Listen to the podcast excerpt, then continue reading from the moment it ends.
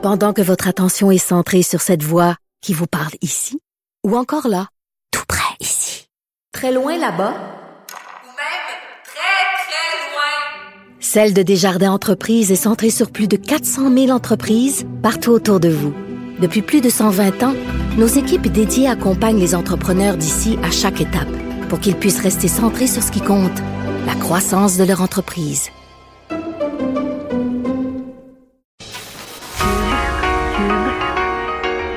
Radio. Cube, Cube, Radio. Le retour de Mario Dumont. Deux heures d'info. De 15 à 17. Il provoque et remet en question. Il démystifie le vrai du faux. Mario Dumont et Vincent Dessureau. Le retour de Mario Dumont.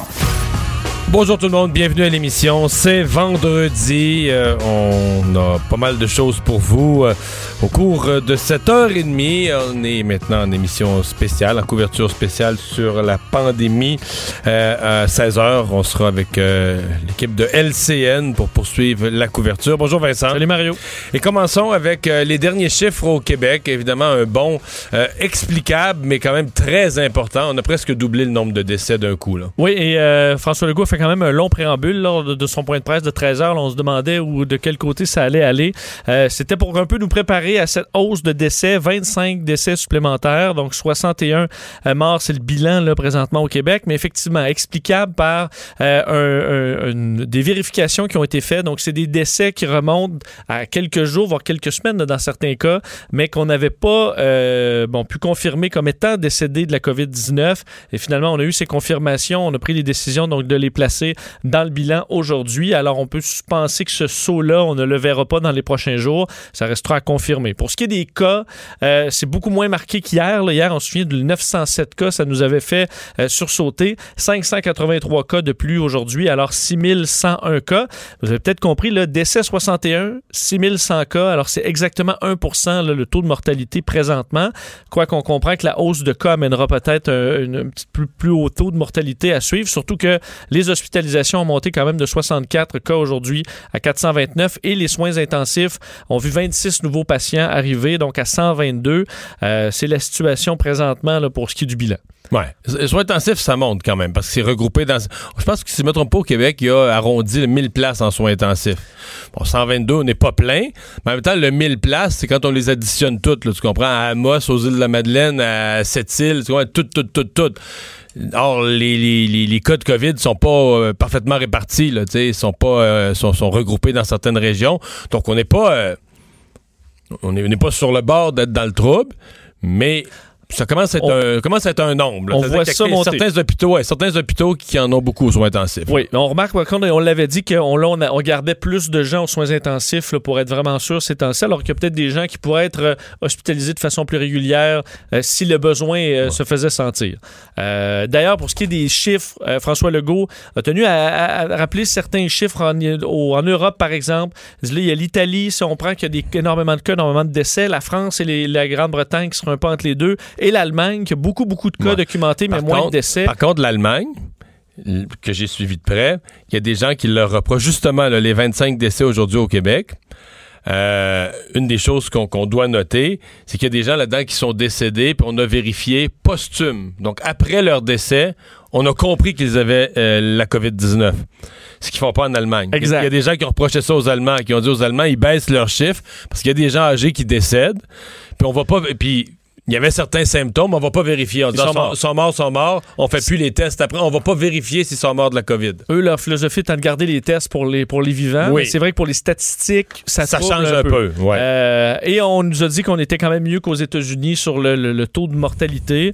Euh, pour ce qui est des projections, là, on aura donc des projections de ce qui s'en vient, les fameux scénarios mardi. Alors, on travaille avec les- les- leurs équipes à nous faire un scénario, probablement du plus po- le positif, le négatif, peu un peu entre les deux, le plus probable. Alors, attendez-vous à voir ça. Et aussi des scénarios euh, avec des mesures parfaitement respectées, avec des mesures moyennement respectées, puis sans mesure Sans du tout. mesure. Exactement comme on a vu L'Ontario l'a fait aujourd'hui. En ouais. Ontario, je vous donnerai des chiffres un petit peu plus tard euh, d'ailleurs. Mais Euh, ce qui brasse les gens avec les chiffres de l'Ontario, pour revenir à ceux-là, parce qu'en Ontario, on dit, on parle déjà de 1600 morts, 1600 morts pour avril. Mais ce qui secoue les gens, c'est l'autre chiffre de 3 000 à 15 000 morts au cours des 18 prochains mois. Puis j'écoutais les gens autour de moi qui disaient OK. Il y a comme une impression que bon, on va avoir euh, beaucoup de morts dans les prochaines En avril, semaines. qu'après ça, ça va un être petit fini. peu dans le mois de mai, là, pendant que la courbe descend, elle va en rester un petit peu, puis après ça, ça va être fini. Et là, l'Ontario qui arrive avec des scénarios en disant, ben, ce qui laisse entendre qu'il pourrait avoir, que le virus pourrait traîner, euh, revenir, sans qu'on ait des aussi grands nombres que dans le pic, là, que pendant des mois et des mois, tant qu'il n'y aura pas de vaccin, on pourrait traîner avec euh, un certain nombre de décès qui continuent à apparaître dans le paysage. là. Faudra voir si nos scénarios sont dans le même style, mais effectivement, ça va quand même à loin. Euh, rappelez sur la guerre des masques, là, euh, des inquiétudes par rapport aux États-Unis, les pressions sur 3M pour qu'on n'envoie plus de masques au Canada et en Amérique latine. François Legault est revenu là-dessus sur le fait qu'effectivement, s'il y a une tension, mais que l'objectif étant de les produire nous-mêmes, je fais entendre François Legault. Ça va être une guerre dure. Les pays qui fabriquent des équipements vont vouloir les garder pour leurs euh, citoyens. Le plus rapidement possible, il faut que le Québec puis le Canada, entre autres, je pense au Québec puis à l'Ontario, qu'on soit autonome, qu'on soit capable de fabriquer nos masques, nos blouses, nos gants. Alors, les faire nous-mêmes, mais ça, ce sera pas tout de suite. D'ailleurs, on demande dans la réunion, là, la conférence téléphonique des premiers ministres avec Justin Trudeau, euh, on, euh, on veut modifier la répartition euh, des équipements du fédéral plutôt que de le faire par population, cibler entre autres des grandes villes qui sont particulièrement, enfin, qui sont plus touchées, évidemment Montréal, mais également Toronto. Et François Legault disait qu'on avait maintenant des stocks pour huit jours. On était à 7 hier, on était à de 3 à 7 plus tôt cette semaine. Alors, on s'est donné un petit peu d'air et des annonces. euh, On, com- on compte serré quand même. Quand Oh. le premier ministre annonce qu'on on a, on a gagné une journée. on a gagné une journée, on n'a plus de matériel médical pour 7 jours, on en a pour 8. C'est- ça rentre tranquillement. Ouais. Et des bonifications, euh, entre autres au salaire pour les travailleurs essentiels. Ce sera expliqué en, en- en- en détail cet après-midi.